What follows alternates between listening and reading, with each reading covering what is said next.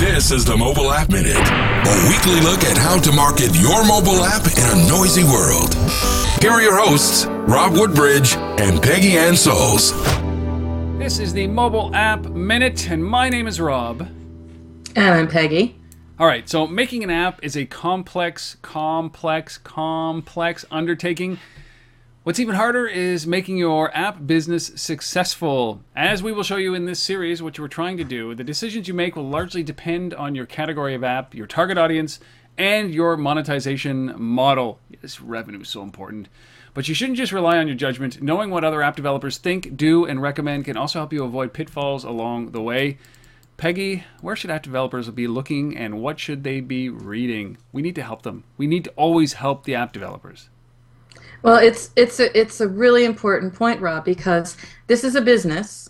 Okay, we keep the app development part out. This is my preaching here. It is a business. business means you need business intelligence. You need to know what the market is doing. So there are some, you know, resources that you have to be studying. It has to be your daily dose, and we'll go into those in future shows. You know, you have to read your your Flurry reports. You have to read your App Annie. You have to read um, certain other reports. Some great companies that I've discussed uh, before. But in addition, when, um, when I think the, the Bible is for understanding how the developers, their attitudes, how they think, what they're doing, and more importantly, what they're earning. For me, that's the series coming out of Vision Mobile, coming out every single quarter. It's called the Developer Economics Report, and it gives us the State of the Developer Nation report. That's the research report I'm talking about here.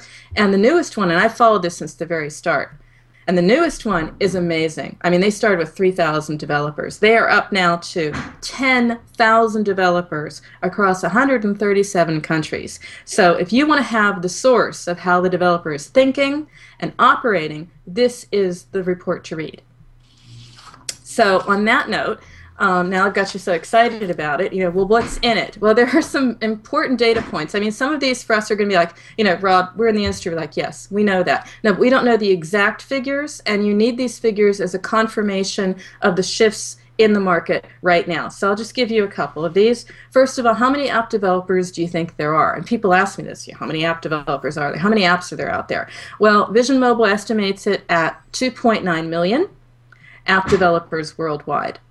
And but it's not the number that's the real story here. It's the distribution of the money. That's that's a story that's actually kind of frightening. So I'm going to give you some points from it. A full 50%, that is half of iOS app developers and 64% of Android developers are living below the app poverty line of $500 per app per month. Okay?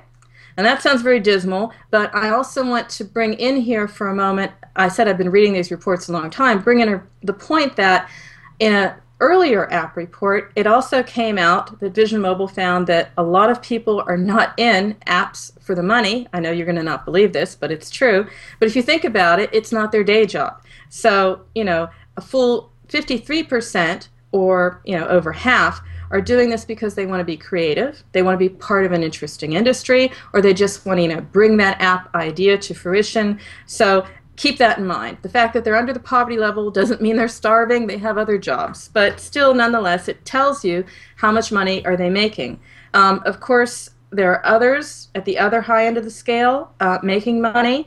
Um, they tell us that uh, at the top of the revenue scale, 1.6% of developers, not us, Rob, are earning more than 500k per app per month. So that's a big difference. So with with these numbers, where's the opportunity for the developers? Where should they be focusing?